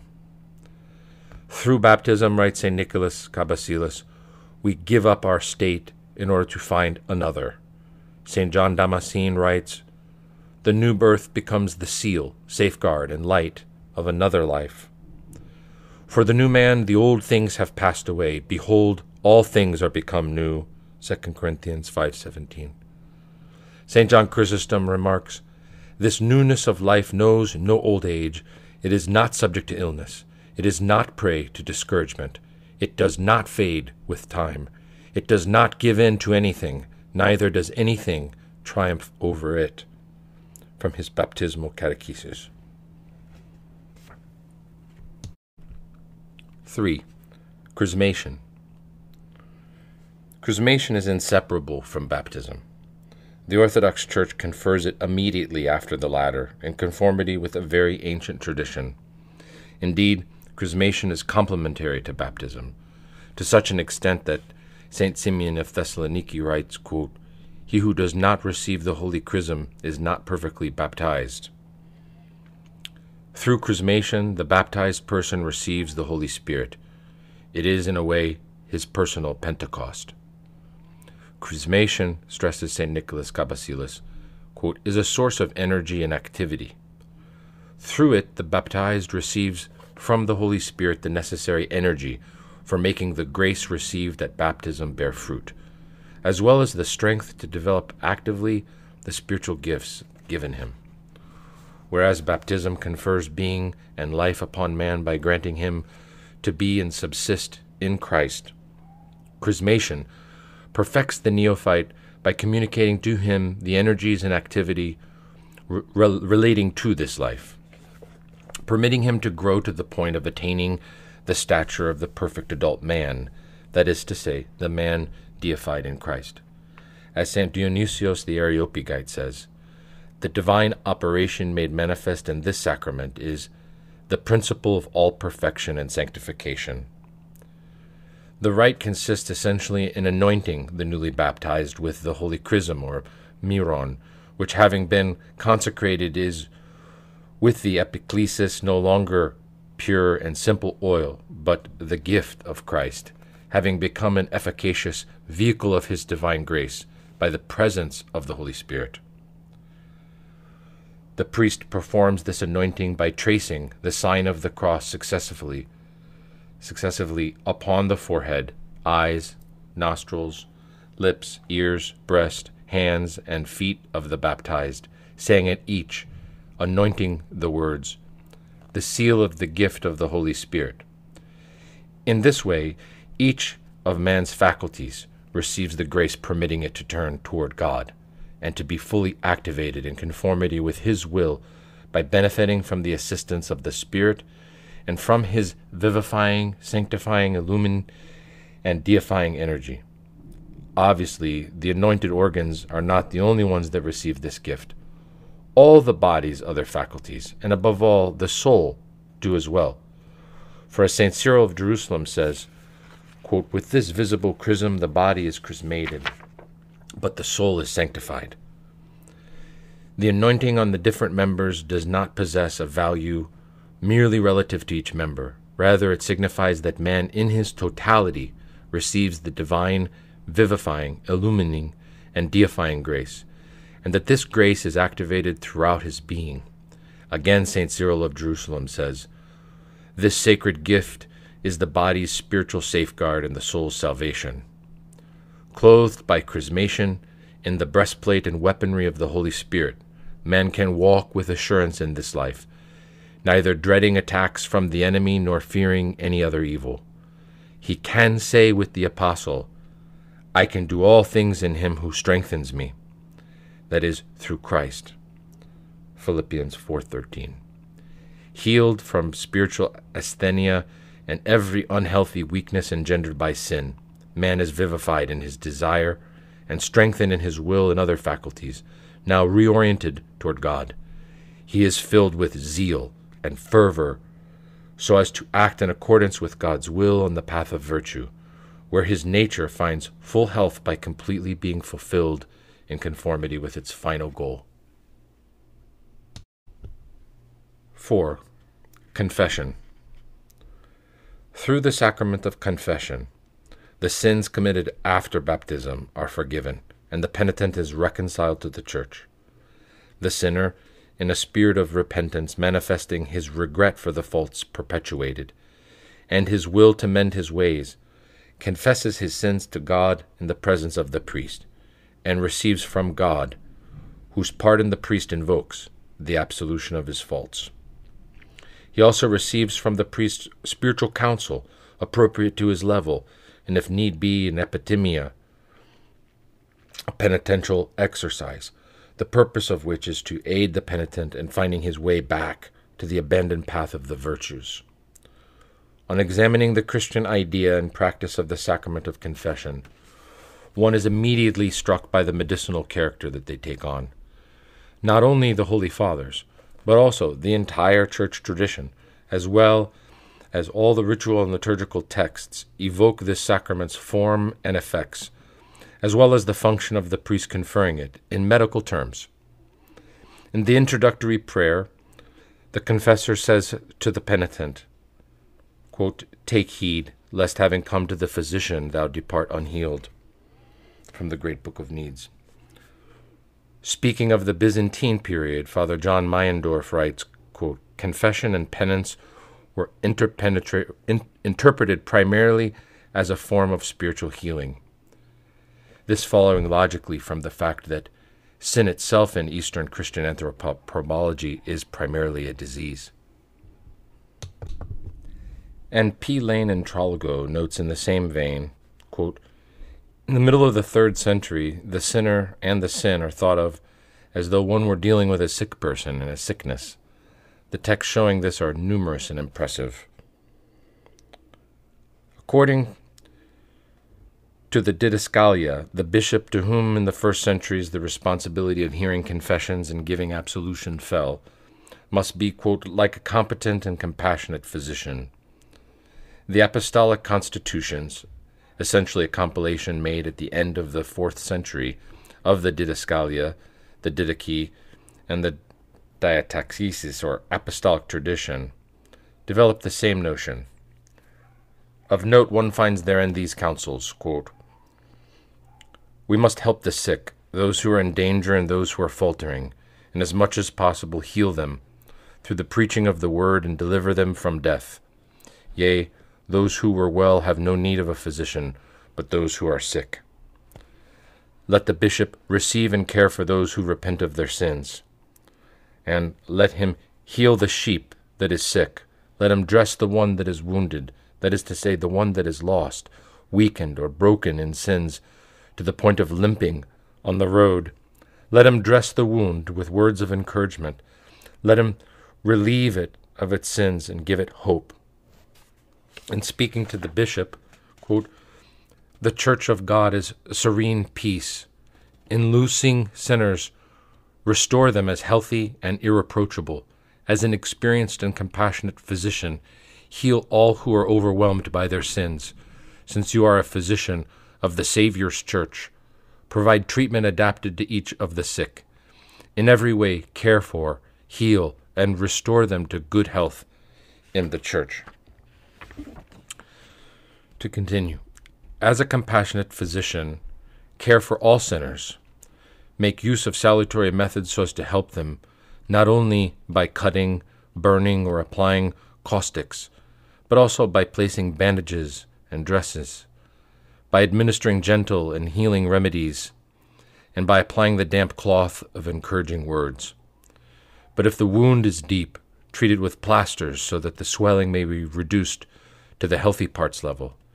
If it is infected, then purify it with caustics, that is to say, with reproaches. If it swells, reduce the swelling with a bitter bandage, the threat of judgment.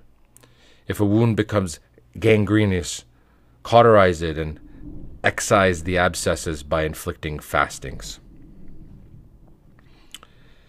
These latter counsels are quite close to those given by St. Cyprian of Carthage to the priest when he asks him to be as energetic and thorough with regard to the illnesses of the soul as the physician is with regard to bodily abscesses. Quote from his work on the lapsed The priest of the Lord must employ curative remedies. It is a bad physician who treats tumescent abscesses gently, allowing the poison to proliferate in the body's interior. The wound must be opened and lanced and following the removal of the gangren- gangrenous parts, one must intervene with a vigorous cure. And even if the sick person should protest, cry, and moan because he cannot stand the pain, afterwards he will thank the physician as soon as he regains his health. End of quote. Many other fathers touch on the sacrament of the confessor and the confessor's role in similar terms. To those who have sinned, St. John Chrysostom advises the following quote, Enter the church, repent therein. There dwells the healing physician, and not the condemning judge. There one does not demand the punishment of sin, but grants remission. For his part, St. Anastasius of Sinai recommends that one find an experienced spiritual man capable of healing us, so that we might confess to him. Like the physician, the confessor must take care to use the fitting remedy in each case. We have seen that the apostolic constitutions recommended to him the following Since you are a physician of the Saviour's church, provide treatment adapted to each of the sick.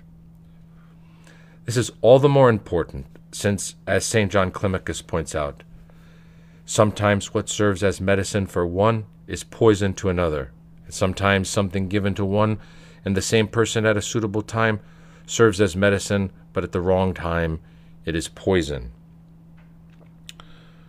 From step 26.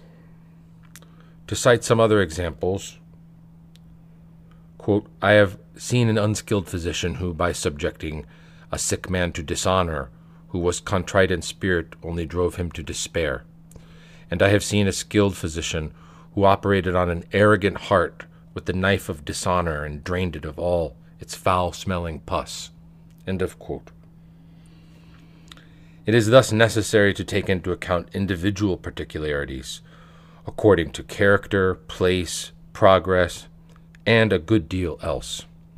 The Council of Trullo from 692 AD stresses this necessity, and does so by likewise using in it formulations and terminology from the medicinal sphere, clearly proving that the idea of sin as sickness and the priest as physician is not merely a simple stylistic trophy found in the writings of only a handful of fathers. Rather, this notion is confirmed by the entire Church and belongs in essence to the very way in which the Church thinks of the nature of these realities. Quote from the Council of Trullo, the so called Quinisext Council. It behooves those who have received from God the power to loose and bind to consider the quality of the sin and the readiness of the sinner for conversion, and to apply medicine suitable for the disease, lest if he be injudicious in any way of these respects, he fail in regard to the healing of the sick man. For the disease of sin is not simple, but various and multiform, and it germinates many mischievous offshoots, from which much evil is diffused, and it proceeds further until it is checked by the power of the physician. Wherefore, he who professes the science of spiritual medicine ought first of all to consider the disposition of him who has sinned, and to see whether he tends to health, or on the contrary bears himself away to disease by his own behavior, and to look how he can care for his manner of life during the interval. And if he does not resist the physician, and if the ulcer of the soul is increased by the application of the imposed medicaments, then let him mete out mercy to him according as he is worthy of it. For the whole account is between God and him to whom the pastoral rule has been delivered, to lead back the wandering sheep, and to cure that which is wounded by the serpent, and that he may neither cast them down into the precipices of despair, nor loosen the bridle towards dissolution, or contempt of life, but in some way or another, either by means of sternness or astringency, or by greater softness and mild medicines, to resist this sickness and exert himself for the healing of the ulcer, now examining the fruits of his repentance, and wisely managing the man who is called to a higher illumination. For we ought to know two things, to wit, the things which belong to strictness, and those which belong to custom, and to follow the traditional form in the case of those who are not fitted for the highest things, as St. Basil teaches us. End of quote. Dr. Larchet continued. Confession is shown to constitute an efficacious therapy in many ways and on many levels. First of all, the avowal of sins is by itself freeing, inasmuch as it is not disclosed to anyone else. The sin roots itself in the soul, it develops there, and it spreads throughout it contagiously, poisoning and gnawing away at one's inner life, and causing great devastation everywhere. Sin is a difficult burden for man to bear alone, and all the more so since its effects are often manifested by troubles that are difficult for man to pinpoint, and which he is powerless to master. Sin is primarily a source of anxiety or even anguish above all by reason of the guilty feelings that usually accompany it, but also because it arouses and fosters demonic activity. The demons profit from this morbid terrain to sow unrest in the soul using all means. Sin then leads man to undervalue himself and to have a pessimistic view of his being and existence, and engenders within him a state of depression and discouragement, and can even lead him to despair. Through the encounter with the priest in the midst of the sacrament, the penitent finds the possibility of ending his isolation and leaving the morbid solitude that provided fertile ground for the growth of his ills. By speaking to the holy confessor of what troubles him, the penitent opens the abscess that was gnawing away at him in secret. This simple act of going to another person, of daring to open oneself up to him in all humility, and in vanquishing all shame, of mercilessly accusing oneself before the other by overcoming all love of self, already constitutes an important step toward leaving the unhealthy universe of sin. Moreover, speaking of the ills from which one has been suffering has a freeing effect. The psalmist says, quote, Because I kept silence, my, vo- my bones are waxed old. I acknowledged my sin to thee, and I did not hide my iniquity. I said, I will confess my transgressions to the Lord. Then thou forgavest the guilt of my sin. Psalm 31. By confessing his spiritual illnesses, the penitent causes them to depart from him. He objectifies them and stops identifying himself with them. He sunders the links that united him to them and bound him to them in a, in a state of estrangement. These spiritual illnesses cease to inhabit his inner world and act as parasites on his soul and become foreign to him. For this reason, the demon's tactics are overturned. They can no longer act in secret. Since the kingdom of darkness, of which they are princes, has been suddenly filled with light, their power fades, for their ways have been revealed. The demons find themselves expelled from the soul along with the sin that nourished them. The therapeutic scope of confession is all the greater since, in its traditional form, such as the Orthodox Church has been able to preserve it, it does not consist of a dry and stiff enumeration of more or less artificially formulated sins. The penitent spontaneously confesses his faults and shortcomings in a direct and lively way, relating their circumstances to the Father Confessor in order that this confessor might better understand him and proceed to give him the advice best tailored to his situation. However, he also relates to the priest everything preoccupying him, exposing to him freely and naturally all the problems and particular difficulties he may be encountering in daily life. He points out what worries and obsesses him and what causes him anguish. He reveals his concerns and sufferings, trying best to lay bare the states of his soul to the confessor. The penitent confides his weaknesses to the confessor, opens up his personality to him, and spreads out before him his life in all its imperfections and deficiencies. Such an opening up is facilitated by the assurance the penitent has of benefiting from divine mercy, as the priest reminds him in the introductory prayers, but also by the attentive attitude which the priest is duty bound to demonstrate visibly, and by the compassion he must manifest. Indeed, the priest must be both extremely attentive to everything said to him, as well as take care not to pass judgment on the person opening himself up to him. The priest must give the penitent absolute leeway as to how he expresses himself, and must display great gentleness and patience in his regard.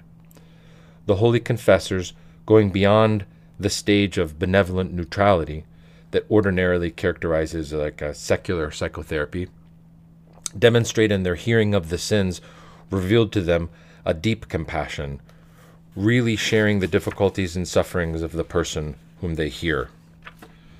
They invisibly manifest the spiritual love they feel for him, as seen in the Father standing before the prodigal Son, and in the image of Christ alongside the good thief. Far from being oppressive and invasive, this love possesses the gentleness and discretion of the Paracletes, consoling and motherly grace, spreading a healing balm over the heart broken and wounded by sin. This attitude of the priest who does not judge but understands consisting of patient and humble listening, but also true compassion, and which is an absolute availability to the other who is immediately received as a suffering brother, permits the establishment of the deepest and closest relationship possible in charity, realized straightway in the atmosphere of trust that is indispensable to the implemented therapy's efficacy. This relationship allows communication to be of the highest quality and permits the penitent to have no fear or reticence in opening up his soul as completely as possible in receiving such treatment as befits his state under these best of circumstances. If the confessor's role in the first place is essentially to listen, it can on occasion also be to question, elucidate certain points, or clarify certain details if this seems necessary to him in order to understand the penitent better, all with the aim of providing him better treatment. In any case, the priest must do this with tact and discretion, in a spirit of charity, attitudes through which he makes clear that his intent is purely to come to the aid of the person who has come to him. He must avoid any invasion into the penitent's soul, any infringement of his privacy, and any idle curiosity, absolutely respecting the penitent's freedom. Such an intervention on the part of the priest may seem necessary when it appears to him that the penitent is hiding something from him, is incompletely recounting some sin or pathological state, or is reticent or hesitant on such a point. Moreover, the prayer preceding confession invites the penitent not to omit anything. Quote, be not ashamed, neither be afraid, nor conceal anything from me, but without reticence tell me all that you have committed, that you might receive the pardon of our Lord Jesus Christ.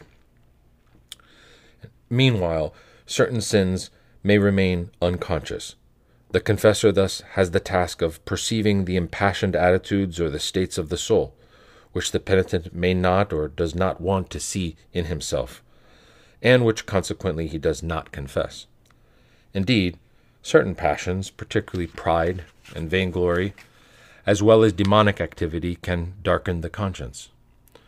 The confessor can thus indirectly come to know the penitent's unconfessed state through certain words, intonations of the voice, or moments of silence or hesitation. He can also discern this by means of certain attitudes or gestures of the penitent, and also by referring to his knowledge of the past, of the penitent's history and his personality. The priest may also have direct knowledge of this by reading the penitent's heart, if he has received from God this charisma, as is the case with some holy confessors.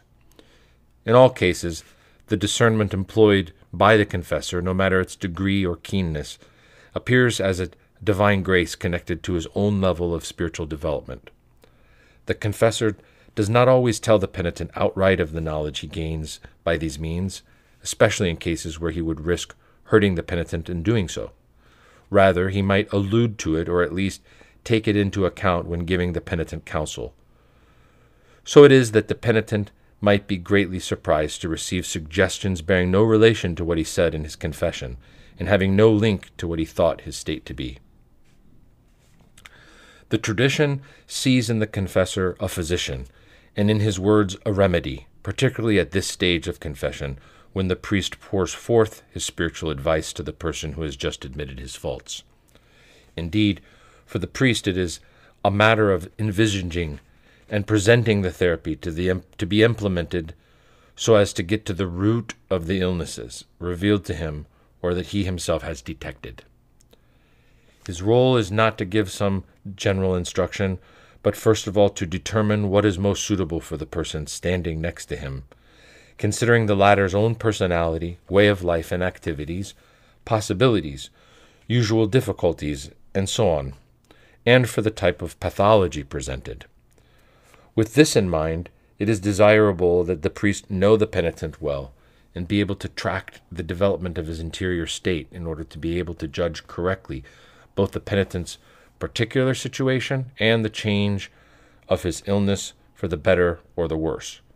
For this reason, the faithful are advised always to confess to the same priest. A personal relationship is inaugurated between the confessor and the penitent, not only in so much as it, as it is not anonymous, for the reasons we have just presented, but also because a dialogue is established at this stage of confession. The penitent can react to what the priest tells him. He can question him.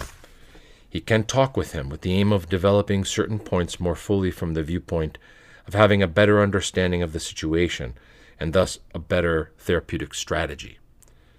In this dialogue, shown to be all the more profound and efficacious, since it takes place in the same atmosphere of trust, simplicity, and charity, present at the admission of sins. The priest does not appear as a master, promulgating some abstract and dogmatic teaching from his throne on high, but rather as a father who, with the zeal, wisdom, and love that come to him from the Spirit, encourages, exhorts, consoles, and warns, either harshly or with utter gentleness, by his words, which are accompanied by prayer, and which, for this reason, and also by reason of the charismata linked to the confessor's function by the sacrament that instituted it, possess not a speculative but operative value, The priest prepares the Saviour's return in the penitent's soul after the example of St. John the Baptist, making level the Lord's paths, filling every valley, bringing low every mountain and hill, making straight everything made crooked by sin. During confession, the penitent must be moved by repentance, his attitude at once made up of regret for having previously distanced himself from God and of the firm resolve to correct his ways in the future, makes the penitent particularly receptive to the advice given by the priest, with his salvation in mind. The prestige attached to the office of confessor and possibly to his personal holiness also contributes to this receptivity. The words spoken henceforth by the priest are no longer ordinary words. This is especially so since they are enhanced by the fact that they are proffered in the framework of ecclesial time and space, and that the priest speaks not in his own name, but in the name of the church. He reveals God's theon, theon therapeutic word and grace by the inspiration of the Spirit, which confers upon his words a particular strength and efficacy. This is especially so if the penitent opens himself up totally to them, manifesting a firm resolve to get better. Facing the confessor, the penitent is no longer alone, lost, led astray by the effects of his sins. The priest's counsels give him once again the true and sure norms that will permit him to find his footing again, and to know without fear of being mistaken what must be done in order to regain and preserve the health he had lost. These counsels essentially allow him to recover correct judgment and a correct life in conformity with God's will. They remind him of the spiritual goal toward which he must strive, the norm of perfection to which every Christian is called to conform himself. But they also point out to him the paths that will allow him to accomplish this. These essentially practical counsels will tell him, for example, how to fight some morbid predispositions from which he suffers how to deal with some impulse, how to battle against some passion, how to succeed in better practicing some virtue, how to circumvent some difficulty he regularly encounters on his path, or which is liable to arise under some circumstance or another. The epitimia, a penitential exercise, a canona, that the confessor might give, has the same therapeutic sense as his counsels. Paul Evdokimov writes on this topic quote, It is not a punishment. The juridical moment of satisfaction is totally absent. It is a remedy, and the spiritual father looks for the organic relation between the sick person and the method of therapy. The aim is to situate the penitent in the conditions under which he is no longer enticed by sin. St. John Chrysostom says, we do not ask if the wound has been dressed often, but if the dressing has done any good. The state of the injured shows this the moment the dressing is removed. Thus, it is a matter not of compensating for material things, but of drying up their source. End of quote. At the moment of absolution, Christ pardons the sins, both voluntary and involuntary, known and unknown, of the day or of the night, in the mind and in thought. At the prayer of the priest, and the penitent is reconciled and united, reunited to the church. Visibly at work in the absolution is Christ's therapeutic grace, which destroys and eliminates all the penitent's illnesses and renews his soul, returning him to the health and grace given him by baptism, but from which he has withdrawn through his sins. The moment of absolution is necessary for a true and deep healing. Certainly, the confession alone comforts the sick person, but sin still holds a certain power despite being in some way exteriorized and objectified by this avowal. Absolution alone utterly neutralizes sin, destroying it by the divine pardon. It does not suffice to tell the physician that you are sick and what ails you so as to be healed of your illnesses by this fact. Not even the encouraging words of the physician or his advice are sufficient, even if this forms an important therapeutic component. Only when the evil has been destroyed at the very root by the medicines has the healing been fulfilled. Absolution assures man that his past illnesses no longer subsist and guarantees him the divine pardon for all his sins. The penitent then knows an inner freedom, regaining spiritual peace and joy. In confession, the penitent is not only moved by regret for the mistakes he has made, he also wishes therein to find again his nature's innocence, restored by baptism, but lost on account of sin. He also wishes to walk anew in all purity on the paths of God. So, too, the sacrament of repentance seems essentially directed toward the future. It allows the man freed from sin's fetters no longer to be determined by any past evil, giving him complete possession of himself again.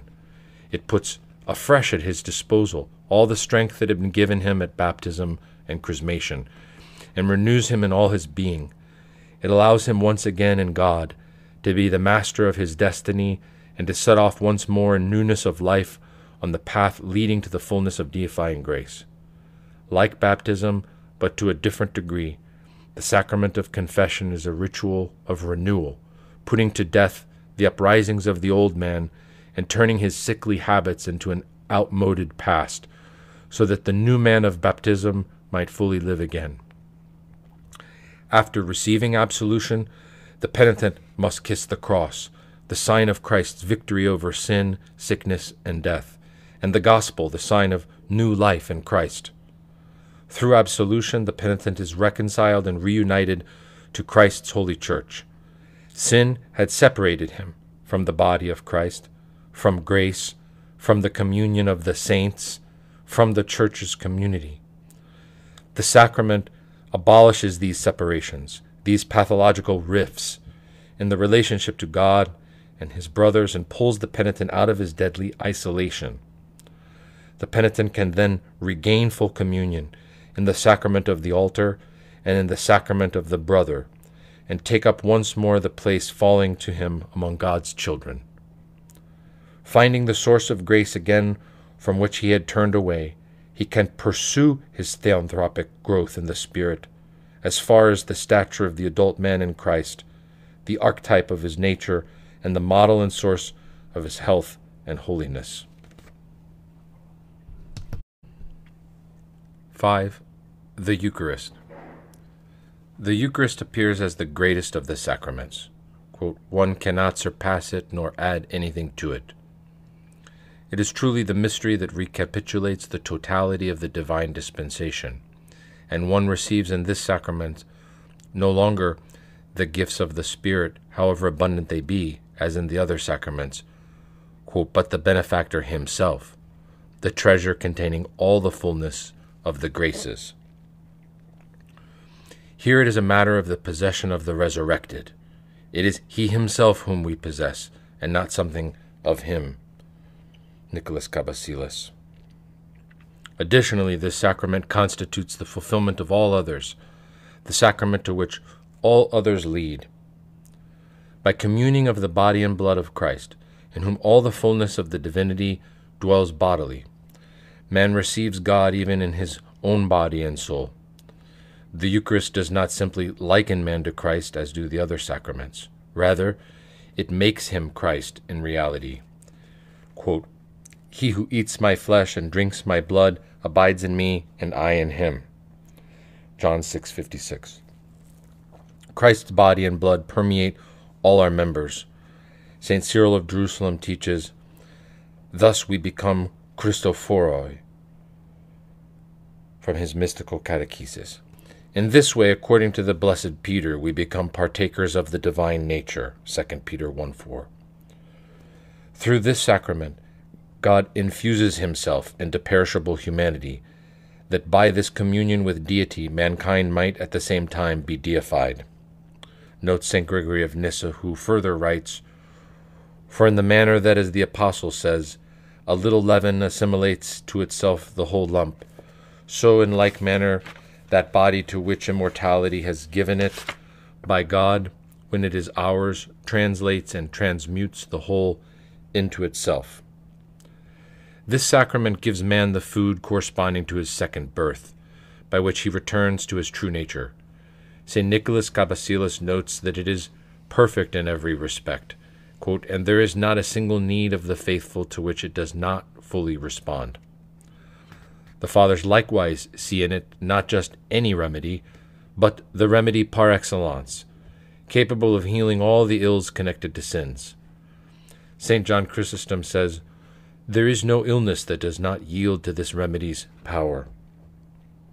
St. Gregory of Nyssa writes, We who have tasted the solvent of our nature necessarily need something that may combine what has been dissolved, so that such an antidote entering within us may, by its own counter influence, undo the mischief introduced into the body by the poison. What then is this remedy to be? Nothing other than the very body which has been shown to be superior to death, and has been the first fruits of our life. St. Nicholas Cabasilas describes the Eucharist as the only cure for our nature's ills. He states further, we must take recourse to this remedy, not once, but continually. The physician must continually lavish us with his care so as to heal us. Before communing, the faithful asks Christ in a prayer composed by St. Basil, quote, May these holy things be to the healing of both soul and body. The same request is formulated in the first of the post communion prayers, and in another prayer written by St. John Chrysostom, the communicant presents this wish to Christ May my body and soul be restored to full health. With regard to the holy mysteries, St. John of Gaza writes The Lord heals the sinners who draw nigh to him like wounded men in need of help.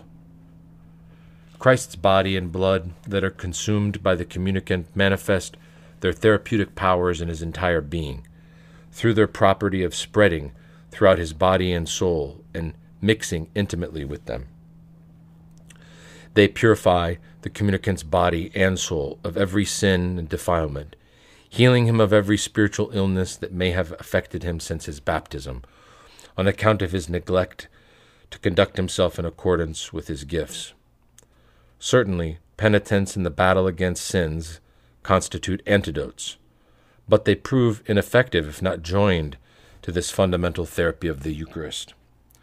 St. Nicholas Cabasilas notes that the holy gifts have the power to restore in us the image of God that has been blurred, to restore our soul's beauty, to heal our decaying matter, and raise up our failing will. It reunifies the whole human being, divided and dislocated by sin, and restores it to its wholeness. St. Gregory of Nyssa, calling to mind this Eucharistic cure, writes quote, We who have tasted the solvent of our nature necessarily need something that may combine what has been dissolved.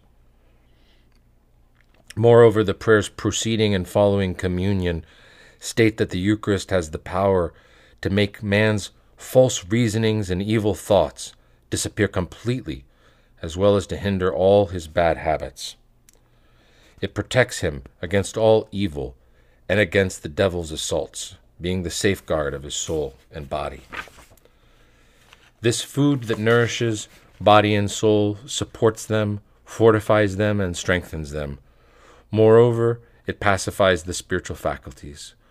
Whereas the separation from being with God had put man to death, this sacrament reestablishes communion and gives man life anew. It is even his only source of life. St. Nicholas Cabasilas writes, quote, To revive those who have succumbed and died through sin belongs exclusively to the sacrament of the altar. Giving to man him who is the principle of every life and of life itself. The Eucharist greatly vivifies man's being. Through it, man receives from God himself divine life itself. St. Nicholas Cabasilas again explains, quote, from the life in Christ. Without a doubt, material food is also life giving, but not under the same conditions as the Eucharistic bread. For not having life in itself, it does not communicate life to us by itself, whereas the bread of life does have life in himself, and through him do those who commune of it live. In the first instance, the material nature is assimilated by him who consumes it. In communion, it is the complete opposite. It is the bread of life that changes, transforms, and assimilates to himself him who eats of it. End of quote. Communion thus grants man to live eternally, making him incorruptible.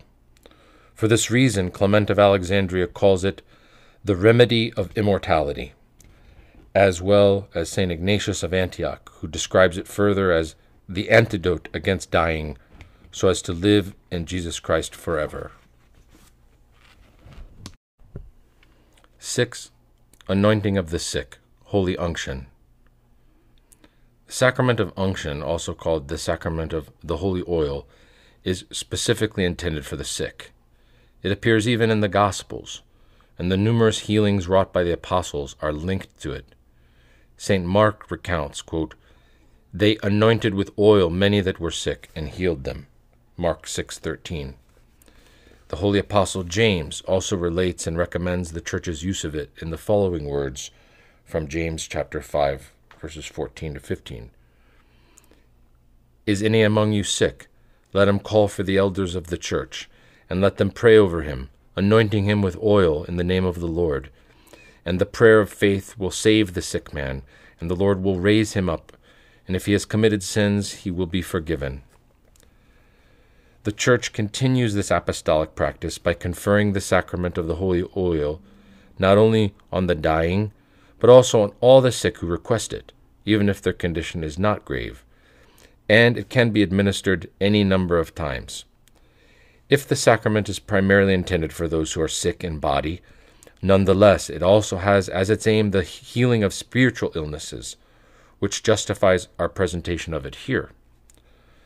Thus, the Russian Church administers it to all her faithful on Holy Thursday, while the Greek Church currently celebrates this sacrament in families and provides it apart from any instance of bodily illness. More, moreover, several ancient prayer books prescribe unction for all present at the rite.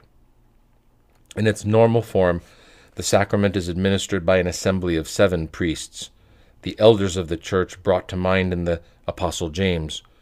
The service consists of three large parts. We will mention only their most salient features. The first part is an office of consolation for the person who is to receive the sacrament. The second part centers on the blessing of the holy oil that is to be used for the anointings.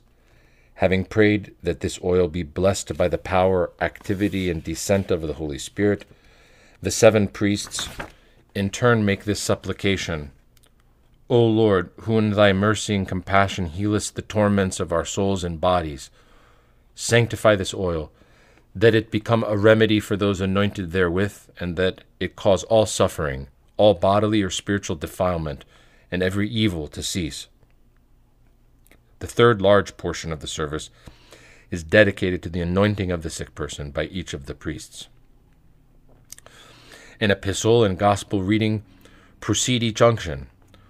For these 14 readings, the Church has selected the main passages of Holy Scripture relating to illness and healing seen from the viewpoint of the sick as well as those around him. Before the first unction, James chapter 5 verses 10 to 16 and Luke chapter 10. Before the second, Romans chapter 15 verses 1 to 7 and Luke chapter 19 1 to 10.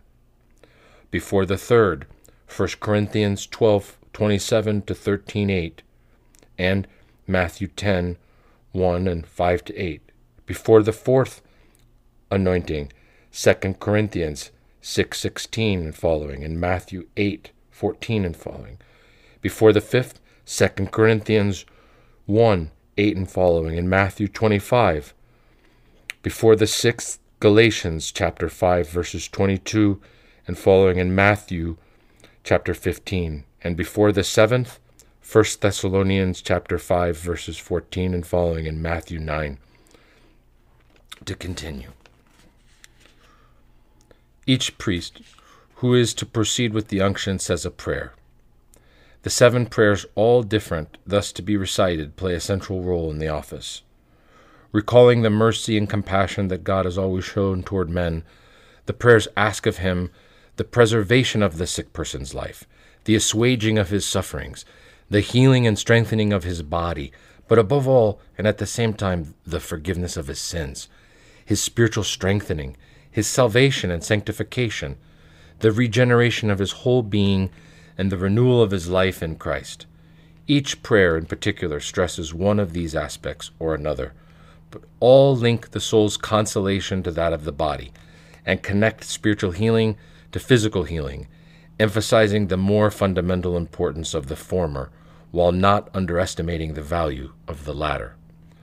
Then comes the unction, accompanied by this prayer quote, O Holy Father, physician of souls and bodies, who hast sent thine only Son, our Lord Jesus Christ, to heal every ill and deliver from death, heal also thy servant or handmaiden of his or her weaknesses, both bodily and spiritual, by the grace of thy Christ and preserve the life of this man or woman, for thou art the wellspring of healings, O our God. The seven priests then proceed together to lay the holy gospel open upon the head of the sick person while reciting a penitential prayer by which they ask of God the remission of his sins. Moreover, the whole service is marked by a strong penitential character, explained above all by the fact that the sacrament's goal is not only the healing of bodily illnesses, but also, as we have stressed, the healing of spiritual illnesses and the forgiveness of sins in conformity with St. James's prescription and the twofold meaning of the verb which which he uses quote the prayer of faith will save and heal the sick man and the Lord will raise him up and if he has committed sins he will be forgiven. Amen